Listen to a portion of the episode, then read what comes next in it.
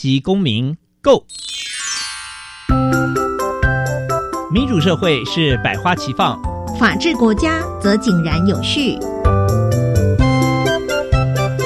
用心沟通，相互理解，以理思辨，相互辩论。欢迎收听《超级公民 Go》。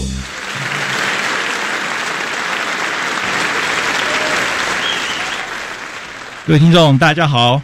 欢迎收听《超级公民 Go》。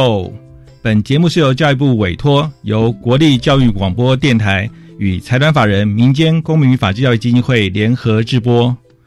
我是节目共同主持人，也是基金会的执行委员黄启伦律师。民间公民与法治教育基金会是以民主基础系列与公民行动方案系列两大出版品为中心。培育未来公民应具备的法律基本观念与思辨能力。我们希望能经由这些课程，能让我们的下一代成为超级优质的未来公民。他超级知道如何适当来行使权利，以及别人是否有滥用他的权利，也能超级知道自己想要什么样的隐私，并且尊重别人的隐私。同时也知道隐私在一些情况之下可能会受到限制，并且也超级知道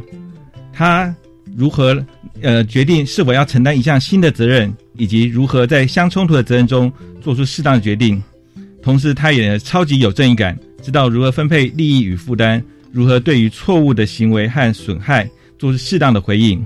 以及知道在现代民主法治社会中有关公共事务的做决定的一个程序。同时，他也知道如何提出行动来改造我们的社会。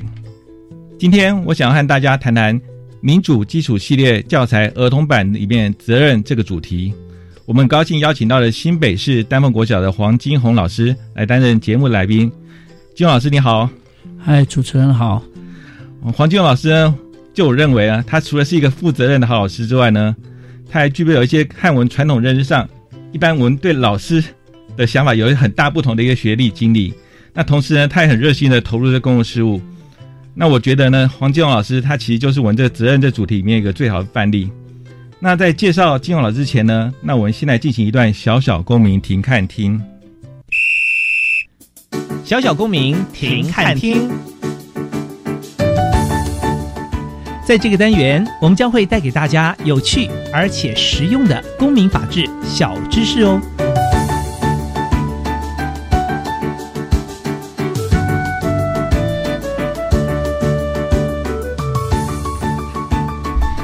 民主基础系列教材儿童版在责任这个主题中，透过动物园管理员马丁的故事，来说明责任就是应该做的事，或是应该不去做的事。首先，小朋友要了解动物管理员他到底有哪些工作。当他做好他的工作的时候，他对他自己、动物园以及来动物园玩的人会有什么样的结果？来思考为什么我们应该要去负责任。接着，当马丁渐渐熟悉他的工作之后，他的上司交给他一些新的工作。于是，马丁在思考：如果承担这样新的工作后，会有哪些好处，和需要付出哪些代价后，做出的决定是否要接受这项新的工作。那也借此呢，让我们去学习如何去决定是否接受一项新的责任。另外，有时候马丁同时会有不止一项的责任，要全部完成是很困难的时候，我们从马丁怎么做出决定的过程中，学习到在遇到相冲突的责任时。我们要如何决定履行哪一项责任？最后，动物园发生一件意外，但是在大家共同的努力之下解决了问题，让动物园成了大人小孩共同想去的一个地方。那故事中必要小朋友想想看，谁该对这些事情负责任？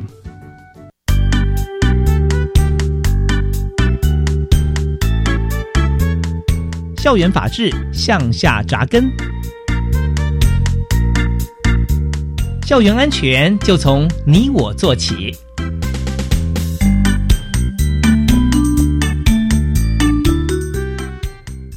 金勇老师，那首先我想，呃，听能不能跟我介绍您的学历？因为据我了解，您除了是一个老师之外，其实您还有这个法律的背景。那您是据我了解，您是台南师专毕业的。那您后来为什么会有想要再去念法律这样的一个一个科目呢？好，谢谢主持人。我是七四级，也就是民国七十四年，呃，毕业于台南师专。当时呢，我们这些乡下的孩子哦，大概有一个想法，就是希望能够再到北部来。现在流行叫北漂嘛，嗯，到北部来，那其实有一个目的是希望能够再充实自己，希望能够到夜间部啊，到师大再继续进修。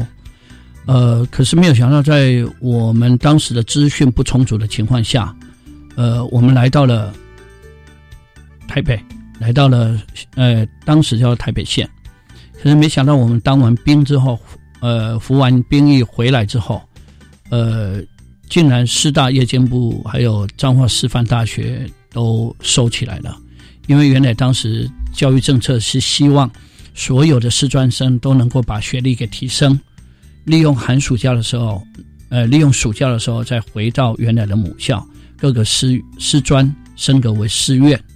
啊，那个时候我们退伍回来之后，我们这七四级以后的这一批人，呃，就忽然间感觉到，到了来台北了啊，都已经在这边，可能就有感情了。没想到没有夜间部可以读，所以当时我就选择了说，跟一个，毕竟我们师专嘛，师专生可能对于文法方面会比较有敏感性，因此就毅然决然就报考了呃法律系。嗯嗯，那金老师据我了解，您其实后来还去中国北京大学进修，那也去过美国进修。那您跟我们分享一下，哎，你当时，哎，在念完法律毕业之后，为什么还是想要来做这继续来这呃进行这相关的进修课程呢？有时候哈，计划就赶不上变化。呃，大概在我我后来呃考上了东吴的东吴法律系，后来两岸关系啊，当时。呃，和缓，呃，大概一九九五年左右，一九九五年左右，两岸关系是比较和缓的。后来在东吴大学的师长，呃，推荐跟鼓励之下，我们就报考了北京大学国际法研究所。后来也考上了，考上了之后是就到那边去学业，呃，学成是三年。那在两年呢，我们就把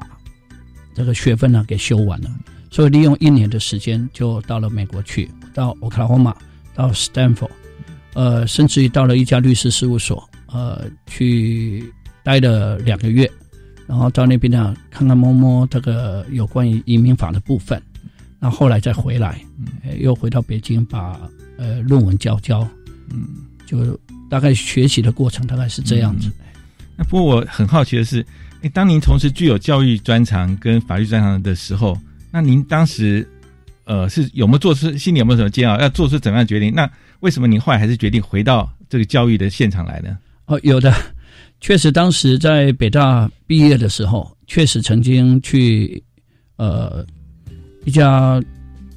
呃家乐福吧，家乐福去面试过，但是后来我的太太。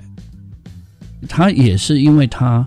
呃，把这个资讯传给我说，因为北京要设立一个家乐福的店，需要一个财呃财务总监底下需要一个法律顾问，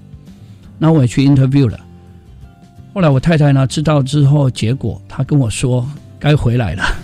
因为我是结完婚之后就马上就就到北京去了，就到美国去了。那我也觉得是应该要回来了。那这段时间，我跟我的师兄弟在上海。呃，还有一家律师事务所在那边，呃，跟他们合作。后来我发现那样的生活并不是我要过的，所以我后来就决定再回来，呃，我熟悉的教职。那回来的时候，当时我们出任教是都是所谓的派任制，也就是公费生。但是离开的时候是在民国八十四年，呃，九月离开。可是呢，他在八十四年底。就公布了所谓教师法，一律把所谓的派任的一律改为，呃聘任制，也是公法上的行政契约。所以我重新再回到这个职场的时候，是还经过聘任的学校的聘任一个程序再回来。啊回来之后，现在一待呢，从一九九八年到现在，又是二十个年头过去了。嗯，那像经过这么多年头，那你还是觉得在教育现场带给人快乐，是比在从事法律工作？有能带来更多的快乐吗？还是更多的成就感？以我个以嗯以我个人来讲，当然是待在这个教育现场上，我是在享受了。嗯事实上，我应该是属于那种已经随时可以退休的人。嗯不过，我觉得我现在在教学工作上，跟孩子的相处，跟同事的相处，我觉得是越来越快活。嗯，曾经有伙伴就问我说：“你什么时候要退休？”好，因为我们这种年纪到了这种程度啊，大概都是有人会问你，呃，因为有年改的冲击啊之类的，那常常见面说你什么时候要退休？哈，那我其实就是一个标准答案。我曾经跟伙伴们就很真诚的说，如果今天早上我起床的时候，我会觉得起床这件事情是很痛苦的一件事，那我觉得我一定要在这个时间点我就要提出退休。不过目前为止，我大概在睡前都会想明天该做什么事，然后早上起来之后睁开了，我大睁开了双眼，我大概就会想，嗯，今天应该要接着要落实什么事情，所以可能还可以继续再待下去。我说从金老师的谈话中，我们可以看出金老师真的是很对教育这样工作有很大的一个热忱哦。那其实另外一个我自己的一个一个小疑问，其实就一个刻板印象。我前几天我刚刚我儿子才跟我说，不能用刻板印象去评判人。不过只是说，就刻板印象，看到您这样的学经历了，其实我看大部分觉得都是在从事学校的，比如校长或行政工作。那但是俊老师，据我了解，您一直在在最基层的教室跟小朋友来相处。那我不知道您当时有没有做什么样的考量，或者说您为什么会觉得要留在最最基层的这个教室来跟陪伴这小朋友呢？其实我也曾我的教书生涯三十一个年头里面，其实早期也曾经待过行政，然后也待过科任，那行政事务也待过了。那我这最近的七年都是一直在代班，因为我越代班呢，越觉得以我现在的的能力，我觉得跟孩子相处是比较如鱼得水的，而且可以把我想要的。呃，想要传递的一些我认为重要的东西，可以在我这一个班级里面。呃，我曾经当过行政工作，但是后来我还是觉得，呃，待在班级经营，待在这个班级上，我会更快活，所以我选择，嗯，大概就是代班。当然了，呃，这一学期新的学期开始，因为校长有要求我，是不是到图书馆。然后来好好协助呃阅读推动计划，我也首肯了，因为我们没有选择的余地，所以这一学期开始我是接了阅读推动计划。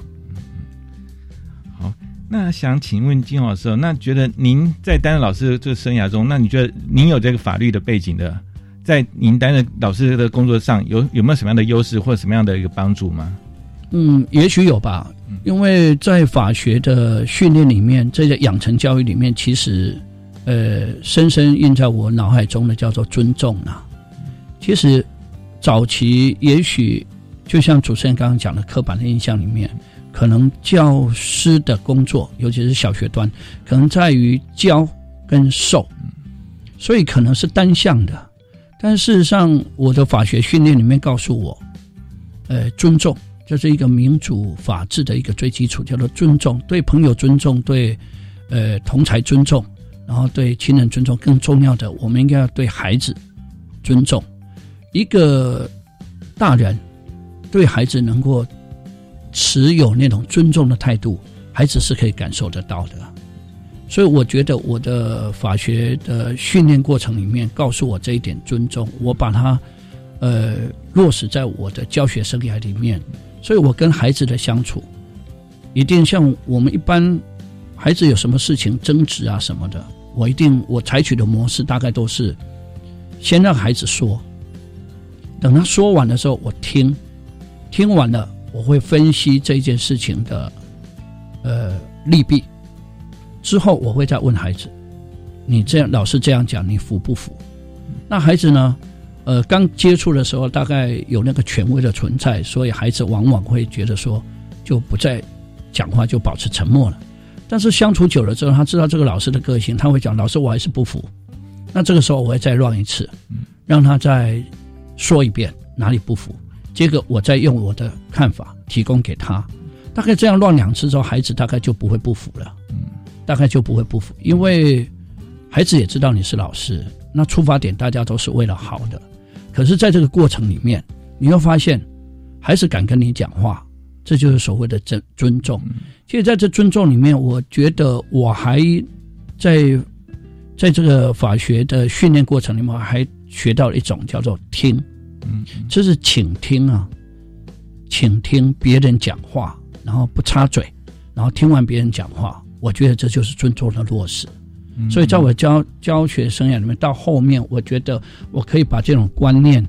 放在跟孩子的相处里面。其实这是有助于班级经营的。嗯嗯。哎，那想请问金老师，那您有没有什么实际例子可以跟我们分享？就是说，哎，你在你的呃教教室里面，可以利用到您的法律的这样的一个背景，来去解决班上的一些事情呢？呃，其实也许也也有这种优势了哈，因为无论是在家长日了哈。大概家长都会了解到这一位老师他的背景，嗯，所以无形中哈，呃，家长有一些法律上的一些问题，他会透过私底下来跟我做一个交谈，那我会提供一些意见，就好像我如果，但是如果说碰到这个问题我不理解了，我有时候就会打电话给给黄律师请教该怎么做。那在这个过程里面，你会发现有一个优势，就是家长会服你这个老师的。那一样的，他也会，他也会影响到孩子，所以孩子会觉得这个老师，哎，在某方面是很强的。那你讲的话，可能就更能够传达你的信念，他就更能够接受。那其实我还是觉得，教育的本质啊，在于关爱了。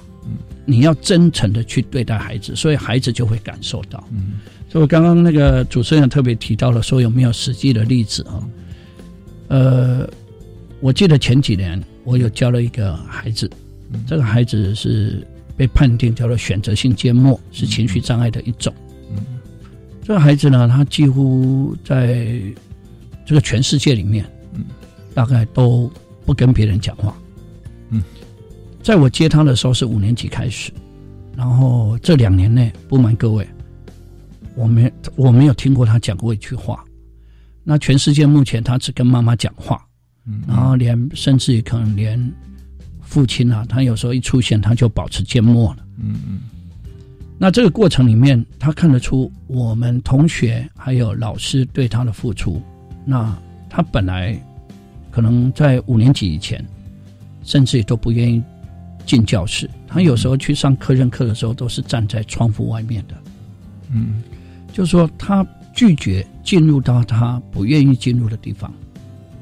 后来这件事情我反映给学校辅导室，辅导室就启动了所谓的呃辅导机制。后来我们有一位心理师，我觉得他很了不起，他在这个过程里面积极就介入了，介入了之后也把家长、呃父母亲都。尤其是妈妈，就安排了一系列的访谈，然后了解到，以他的专业给予一个建议。嗯，后来我记得快要结束，快要六年级毕业的时候，他们的要结案了。妈妈曾经问我说：“老师，如果我毕业毕业了，我以后能不能在学校再找心理师谈一谈？”我当时非常压抑，因为我就问说：“你真的觉得有效吗？”那妈妈就说：“她觉得有效。”她。心理师可以挖发掘她，挖掘她深层的一个想法。那我就觉得这个心理师，我们学校心理师真的很了不起。这个孩子在互动里面呢，我记得他连吃饭都不愿意吃饭，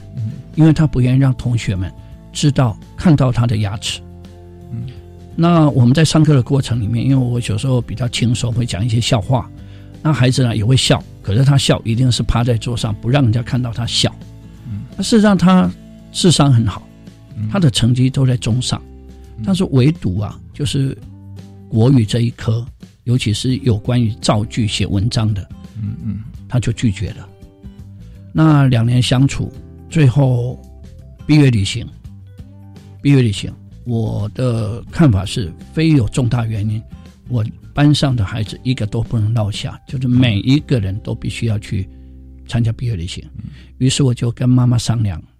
能不能陪着孩子一起去毕业旅行？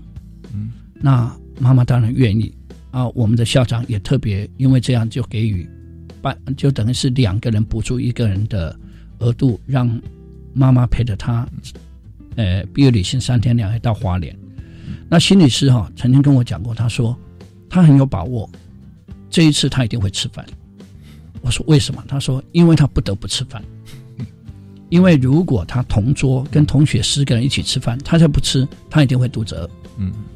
那我就半信半疑，但是被心理师真的说对了，因为前一天妈妈就跟我讲，呃，这个孩子呢还在跟妈妈一起洗餐具的时候还说，妈妈我真的要吃饭吗？好、他说真的要啊。后来在三天两夜，他真的吃饭了。嗯，吃完饭之后，他又答应了，以后每天中午都要吃饭。嗯，从毕业旅行回来，三月份回来，他真的每天就跟着我们一起吃饭了。我记得当时送孩子出去的时候，我们是六年，我们送孩子出去，走到了校门口，就我又把他拉回来，拉到警卫室，我对着他说：“荣，我说荣凯，你到现在还不想跟老师讲话吗？你能不能跟老师说一句话？两年了。”结果他就睁大眼睛，帅气的看着我，但是还是不愿意动口。我看着我都快哭了，于是我就把他推出去，说：“好，你走吧，你走吧。”结果没想到，大概五分钟后，我就收到赖的讯息，然后原来他录了一段，那个只有语音的五个字，对他只有说：“老师，谢谢您。”哇，字正腔圆，这我想还保存着，因为这个孩子两年了，他就这么讲五个字，嗯而且是透过那个录音的。嗯我觉得孩子应该感觉得出我们的我们的相处是真诚的，嗯嗯，所以他愿意，我觉得他是愿意接接纳我的。我们现在都还有在联系中。哦，从刚才金勇老师分享的故事里面，我们其实可以看到一个负责任的好老师，也看到一个负责任的心理师。那我想，如果有这么多人都在负责的话，做好他的工作的话，那其实也能让我们的学校、让我们的教室、让我们每个家庭能够更过得更好、更快乐的生活。那谢谢金老师刚才的分享。那我现在让我们再先听一段音乐，在音乐之后，我们请继续锁定下一段的节目。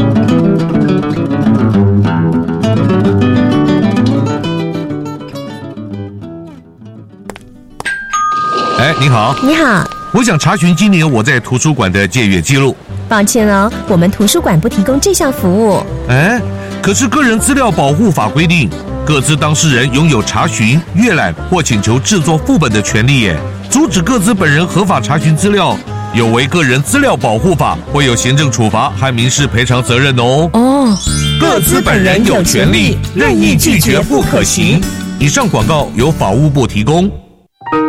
大家好，我是来自于屏东的陈老师。我刚开始进入职场的时候，我的薪水跟我的工作量都是不成比例的。现在有一个总公共的政策进来，我的薪水提高，还有一些保障，而且在工作上、心情上也会比较愉快，比较有动力，让我继续留在屏东，面对我最喜欢的幼教工作。准公共幼儿园优质评价，让你托育的好，负担得起。以上广告由教育部提供。Catch your future，留学不难，梦想在向你招手。由教育部主办，一零七年出国留游学讲助说明会，十一月三号、十号、二十四号，在台中、台北、高雄办理三场次，提供最新留游学资讯，还有名人、青年留游学经验分享，邀你迈出赶梦、逐梦、最后圆梦的每一步。报名及活动详情，请洽零二二三二二八五五八分机三五六张专员。以上广告由教育部提供。我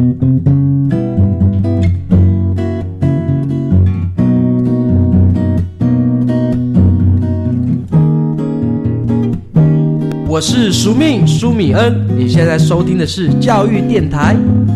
Open your mind，就爱教育电台。耶耶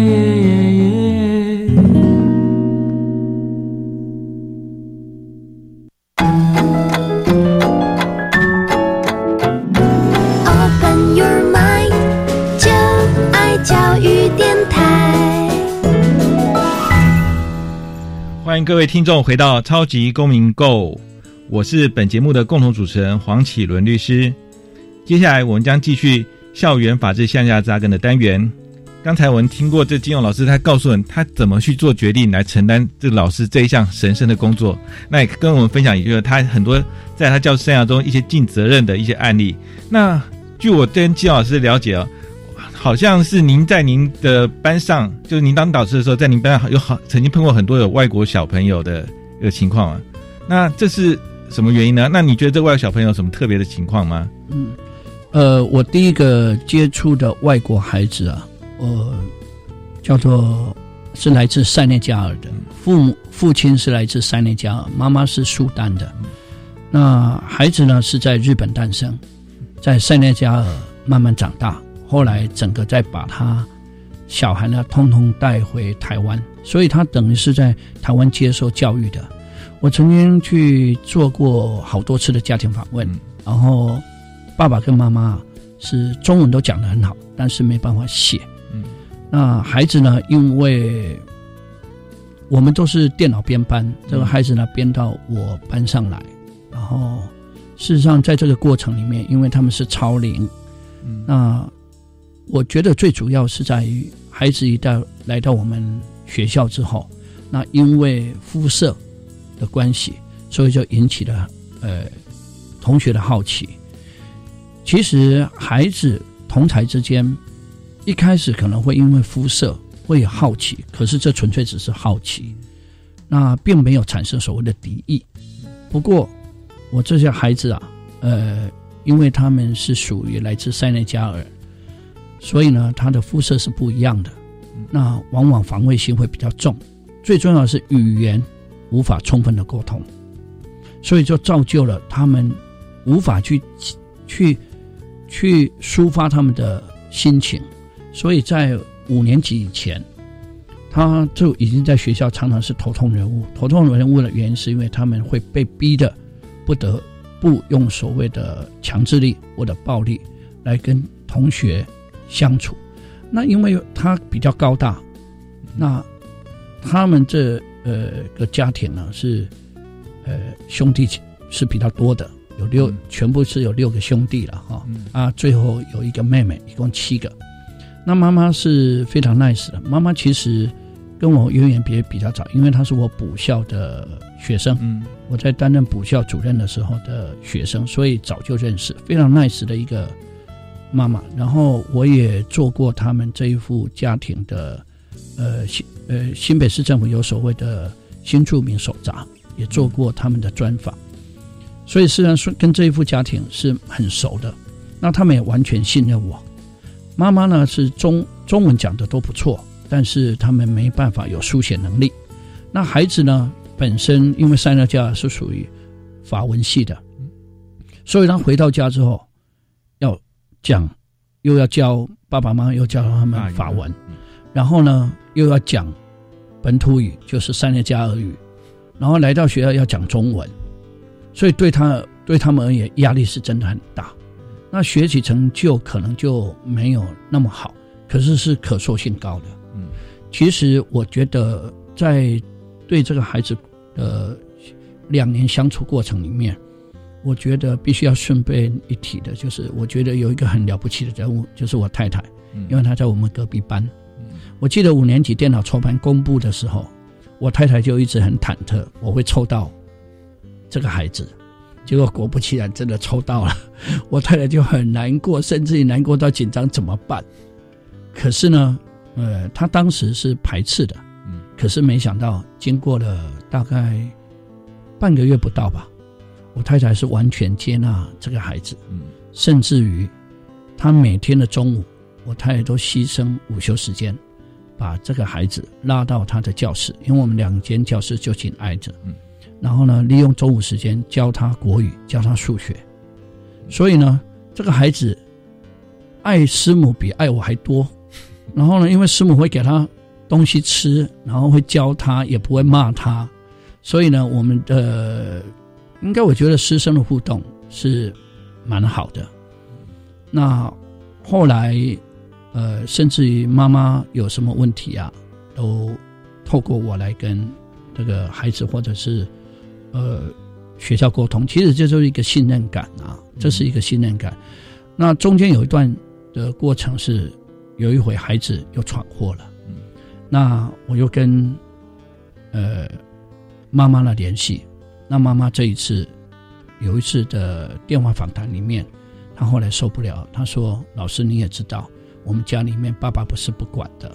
爸爸要忙着赚钱，但是所有的孩子的教养都是我，我又要上班。”又要接送，然后来妈妈是很难过了，就掉眼泪。那他说，这两个孩子其实在跟同学相处里面，因为他们三内家的人呢认为男孩子在人前不能掉眼泪的，所以他们曾经在很彷徨无助的时候，是兄弟躲在厕所里面哭的。这我后来才知道有这么一回事。那我在班上经营的过程里面，其实不断的灌输我们班上的孩子。说我们要尊重，因为有不同的国籍、不同的肤色、不同的种族，但是呢，大家彼此之间都是有缘在一起，然后呢，呃，能够互相的融洽的相处。其实我分析，之所以在这之前会有所谓常常打架的事情，真的是因为语言沟通，嗯，语言的沟通无法沟通。我记得九月份的时候，我接这个孩子。他曾经打过两次架，十月份好像打过一次，十一月份十一月份之后，五年级十一月份之后就不曾再传出有打架的事情。换句话说，他们都听进去。我也很感谢我班上的呃同学孩子，能够营造一个比较友善的一个氛围。嗯，所以让这个孩子啊，在这两年呢，我觉得他应该过得还不错。嗯嗯。后来到了国中端，当然还是会有叛逆期。因为叛逆的这事情啊，我相信绝对青进入青春期嘛，叛逆这种事情绝对不会因为肤色而不会而有所改变的。呃，他也曾经有负气，然后离家出走，妈妈呢一直找他，一直找不到，然后呢打电话跟我讲，那我跟我太太呢师母两个呢就到处呢，我开着车子，他骑着摩托车，我们到处去寻找孩子，然后呢留 FB，他也不回应。好，然后后来有一天，经过了一个礼拜左右，他终于出现了，在学校。然后呢，我就把他带到教室，我就跟他谈：“你这样子伤妈妈的心，大家谈谈谈，我记得那一天我们两个都是掉眼泪的，表示他听得进去。嘿，我希望这个孩子啊，现在是在往篮球方面在发展啊，希望他能够闯出一片天。对啊，我想听到金老师跟我们分享这个故事后，其实我们就感到非常感动。我想，其实法治教育除了我们不仅要不用说特别去讲一个，我们开一个课叫法治教育。其实我想从刚才金荣老师的分享里面可以看到说，哎，其实他在课堂里面，其实透过这样有外籍的学生这样的一个情况，就能在对他们班上对一个进行一个最基本的一个法治教育，就是要尊重别人，一个平等的一个概念。我想，所以这法治教育其实在任何场所都能能能够来上的。那其实刚金老师另外有讲说，哎，您在补校也有去上课，也有曾经当过补校的主任吗？对对，所以等于说金老师您在正常一般的老师工作外，还另外有承担的一另外一项责任，就是在补校上课，而且曾经还当过补校主任呢。嗯，那您觉得这个是对你来讲是一个额外的负担吗？还是说您觉得您能担任这工作，其实您觉得也是对你一个一个肯定或者一个很有成就感的事情呢？呃，这个工作是我主动去争取的啦。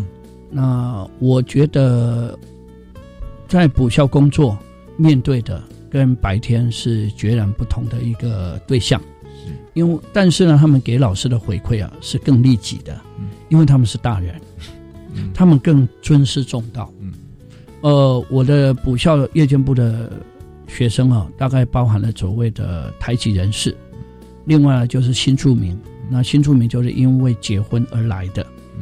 那当时我接主任的时候，我就跟学校建议，我们有一个师资在那里，但是因为他们新住民呢，因为其实现在补校里面新住民是占了绝大多数，应该有三分之二强。那因为他们需要读书，又需要工作上班，好，然后又需要这个做家事，所以他们的中辍率很高。因此，我就跟学校建议，那是不是就要开放给？外劳进来读书，因为外劳来这边，其实其实他主要就是要工作，但是在工作里面，他希望能够能够有语言能够通，所以我们觉得这应该也是政府的一个一个美意啊，能够把中文，把我们的语言，让这些外籍人士能够学会，然后进而沟通更顺畅。我觉得这是一件好事，而且呃，其实学校曾经考量过要终止掉。补校，因为中辍率很高，招生有时候都有困难。但是我跟校长陈明，事实上招生不难，难的是在如何维持下去。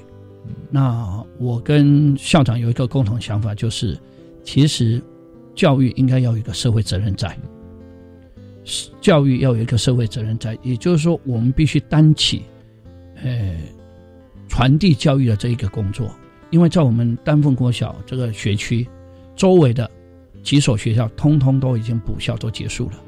我们周围还有很多的新住民，还有很多的外劳，还有很多的工厂。我希望说，我们还是要挺住，然后呢，让这些都学习。所以，我们现在招生都爆满了。嗯，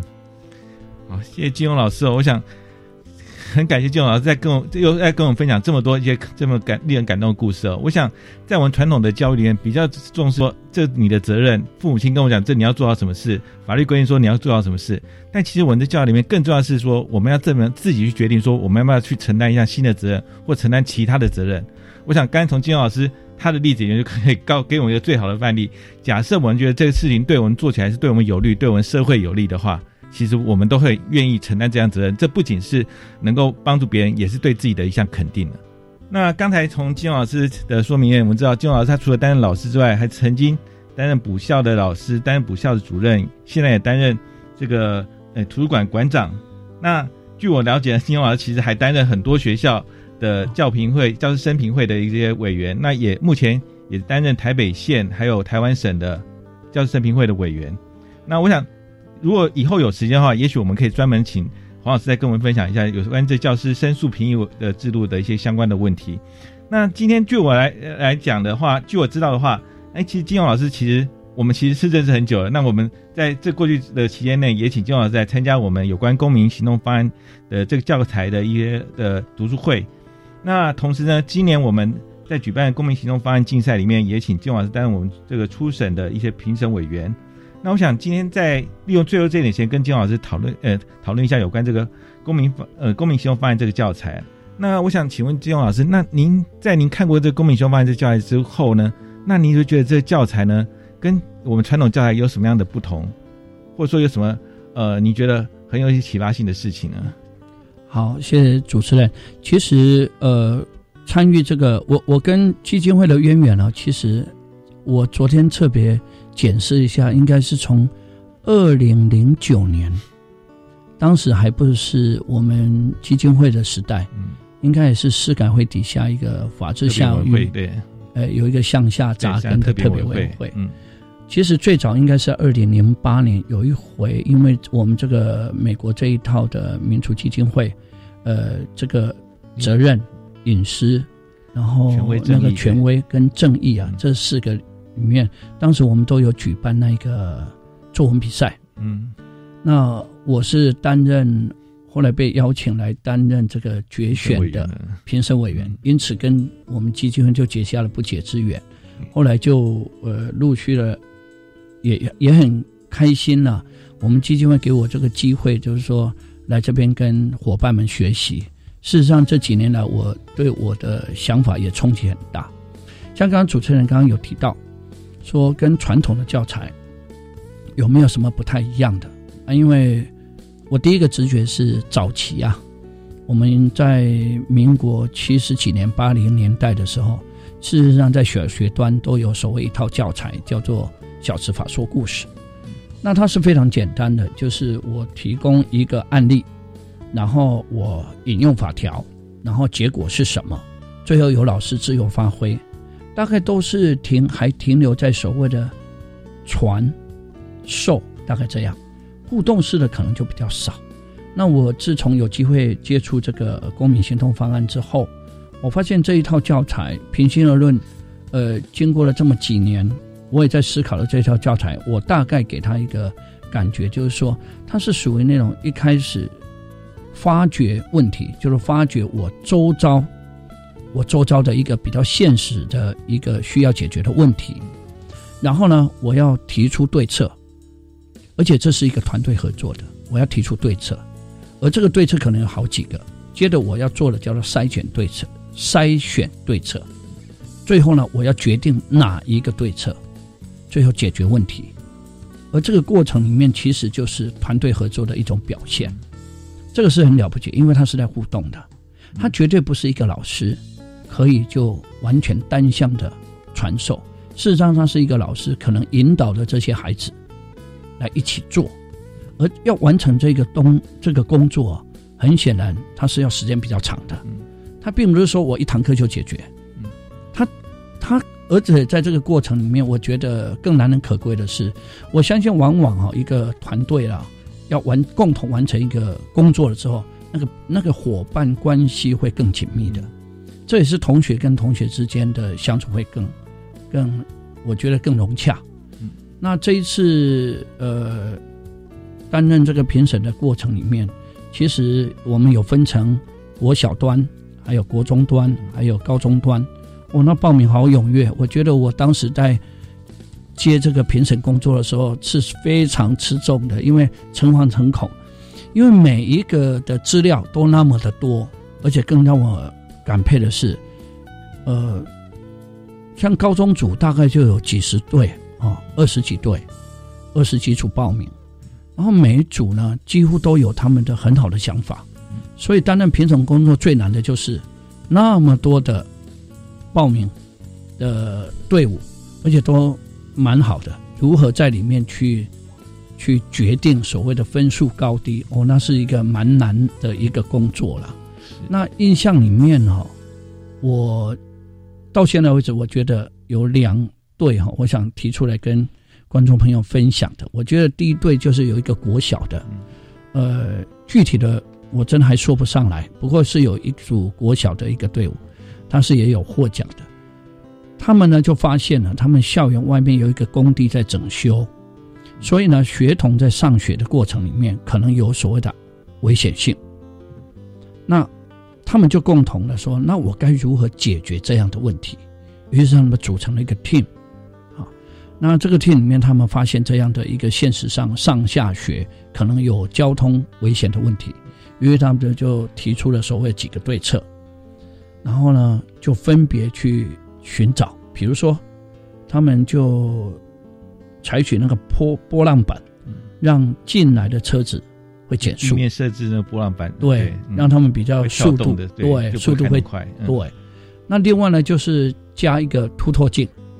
让来往刚好刚好有一个死角，嗯。转弯的死角，因为这个出校门刚好有一块工地在嗯。在建筑嘛，那他们也想到说是不是设一个凸凸面镜，他们就采取了几个方法，那最后呢，老师带着他们，好就跟学务处学校呢就研商，甚至于他们就组队，好去拜访，呃派出所交通队，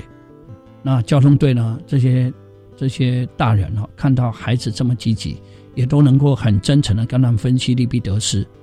比如说波波浪板可能会产生这个噪音或者声音比较大。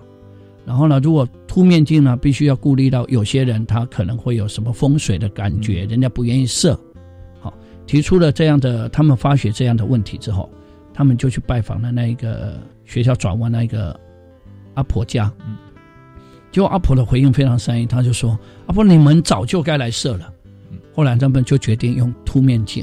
我觉得在这个过程里面，他们提出了，终于得到一个真正实际能够解决的方法，这是一个很了不起的一个一个方案呐、对而且让小朋友真的能感受到大人是愿意听他们讲话的。对，大人是愿意听他们讲话的，没错。也就是说，他们在这个拜访的过程，还拜访了里长，拜访了交通大队，那大家都能够，呃，坐下来招待他们，然后就是听他们讲话。嗯，对，这是在国小端一组让我印象非常深刻的。那你还有没有什么其他哪一组也令你留下深刻的印象呢？我还有一首叫高中组的，嗯嗯，呃，因为我们现在政府的政策啊、是希望说，我们上完厕所那个卫生纸啊，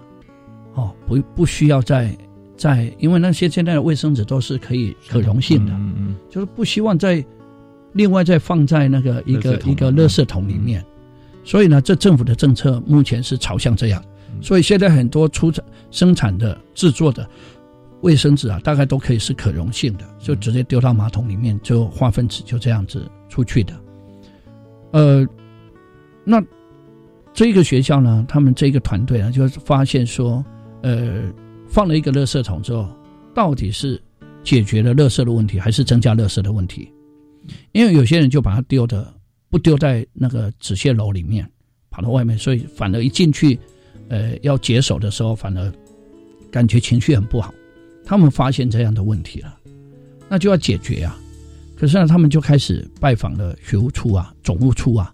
那总务处呢，就跟他讲说，要全面放到化粪池那个马桶、水马桶一起冲水下去，有相当的难度。原因是因为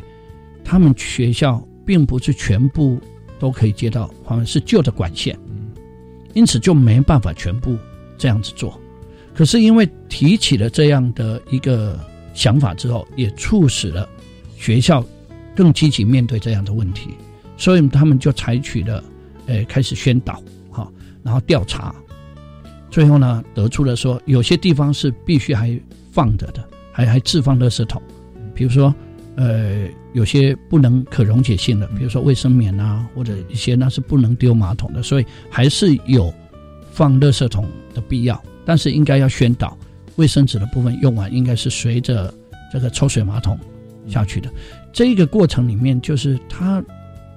符合我们所谓的政策。第二个呢，确实可以让它更干净、更美化。好，我觉得这一个他们做的，从发掘问题就要去提出对策，最后要提出可行的对策。他们有好几个对策，然后取出可行的对策，然后折中取到最好的校方，还有大家都能接受的，让这个校园更美化。我觉得这是一个很了不起的一个一个方案。对，其实刚才那作品，如果我记得没错的话，应该是中山女高他们的学校的一个作品哦。那其实我里面有一个印象，我也自己觉得印象蛮深刻的一的一小一个一小段。我记得他们学校跟学校沟通的时候，其实就其实面临一个价值判断，就是说，哎，到底学校经费要怎么去利用比较重要，还是说要要这个是政策如果是对的话，就应该要要花一些经费来去配合政策，还是说因为我们学校没有经费，所以我们就不新推行这个政策？但是是他后来学校好像有，至少我看到他们拍的那个 DVD 里面有一个组长说，诶，他们觉得如果这政策对，他其实学校应该尽量去争取经费来配合这个政策。那我觉得这个其实是蛮好的一个，是能让理性的一个思辨来去做价判断，说，诶，到底这政策跟现实面，到底我们要要采取哪一个方案是比较好的？是是。那其实刚才，诶，金勇老师另外有提到这个团队合作，就是这个课程有个很大的特色，就是团队合作。那其实这个也是我们从小我们过去我们自己受教育比较少受过的、少学习哎、少经历的一个学习的过程了、那我不知道在教育现场里面这种团队合作的情况课程是多吗？还是说目前大部分还是都是哎、就学生自己做好自己的作业就好，不用管其他人？呃，应该不是。我们现在的政策里面，我们强调了目前最潮的就叫做翻转嘛，嗯，翻转。事实上，以小组教学啊，分组教学，它的效果有时候是很好的。所以，比如说上自然课啦、自然科学的，用分组教学，绝对比传统的老师一对一个人对二十几个人要来得好。所以现在教学现场上是常常是采取分组教学的。嗯嗯，所以也透过这分组教学，能够跟其他去沟通，不然表达你自己意见，也让别人听到你的意见。那我们同时也可以听别人的意见啊。那我想这个其实就是我们不管是民主基础系列教材，或者说是公民行动方案的教材里面，我想一个很重要的强调是要透过这样团队的小组的讨论，然后去获得呃一个大家可以接受，也许不是大家每个人都同意，但是大家都可能接受的一个这结论。我想这个其实是其实就我自己的想法，就是一个民主社会的一个缩小版，在我们校园内先去实现这样一个互相去沟通的一个一个过程啊。那其实我自己印象更深刻，就是因为我第一次当我们第一届的办理公民行动方案竞赛的时候，我看到有一个班级就是国小的那一年特优奖品的作品里面，他们全班带二十几个人。那因为我们的规定是四个任务，每个任务要至少要一位同学来报告，不能说一位同学就从头报告到尾。但是那对特别是他们全班每个人都会去上去报告。那但我们从大家的想法看，可以看得很清楚，他们也许比较不会讲话，或口条比较不好，他们就可能就讲比较短，或者讲一个喊口号。但是口条比较好，他们就是讲，就负责讲解比较呃比较需要说明的一些地方，或讲的比较长。对，那我不知道金老师能不能对我们想要参加公民竞赛的老师或者说学生，能提出怎样的想法或者是一些建议吗？我觉得，呃，我刚刚在这之前，我有跟主持人特别有跟黄律师特别有提过，其实，在参与这个公民行动方案的时候，我感觉上蛮像我们已经在校园里面推动已久的叫做科展。嗯，科展呢，早期啊是担任导师的人，每一个人都一定要做一份科展的报告出来，然后参加竞赛。当时时空背景是这样，但是因为劳民生伤财哈，后来就精简为所谓采精致化，也就是说各校出一组这样子去比赛。因为我们学校科展都是成绩都蛮好的，都曾经参加过国展。那我开始接触到这一个公民行动方案的过程里面，我感觉到两者其实是蛮像的，也就是说它是自然科学类的，但这种社会科学类应该也可以利用这种这种模式，就是发现问题，然后提出对策。然后决定对策，然后呢，呃，最后决定对策解决的方案，然后解决，大概是这样的一个过程。我觉得这蛮像的。那公民行动方案，我觉得应该是要极力推广的。如果也也在这里要诚挚呼吁哈，呼吁那个那个听众，如果有意愿要组队报名，可以试试看。其实它难度应该不高。不瞒各位说，我其实担任了评审之后，我就记得我一次评审会议里面就真想，这的确是都蛮迷人，我都想要，我都想要下来参加了。哎，我们也欢迎金勇老师真的来参加我们竞赛。那今天非常高兴，我们来呃请金勇老师来跟我们分享他的一些宝贵的一些经验和意见哦。那我们也希望以后有时间能请金勇老师继续来跟我们分享其他他的专长。那譬如说，呃，教师生、教师、教师申、教师申诉评议制度呢，或其他的一些呃的相关的一些法治教育的一些相关的一些经验。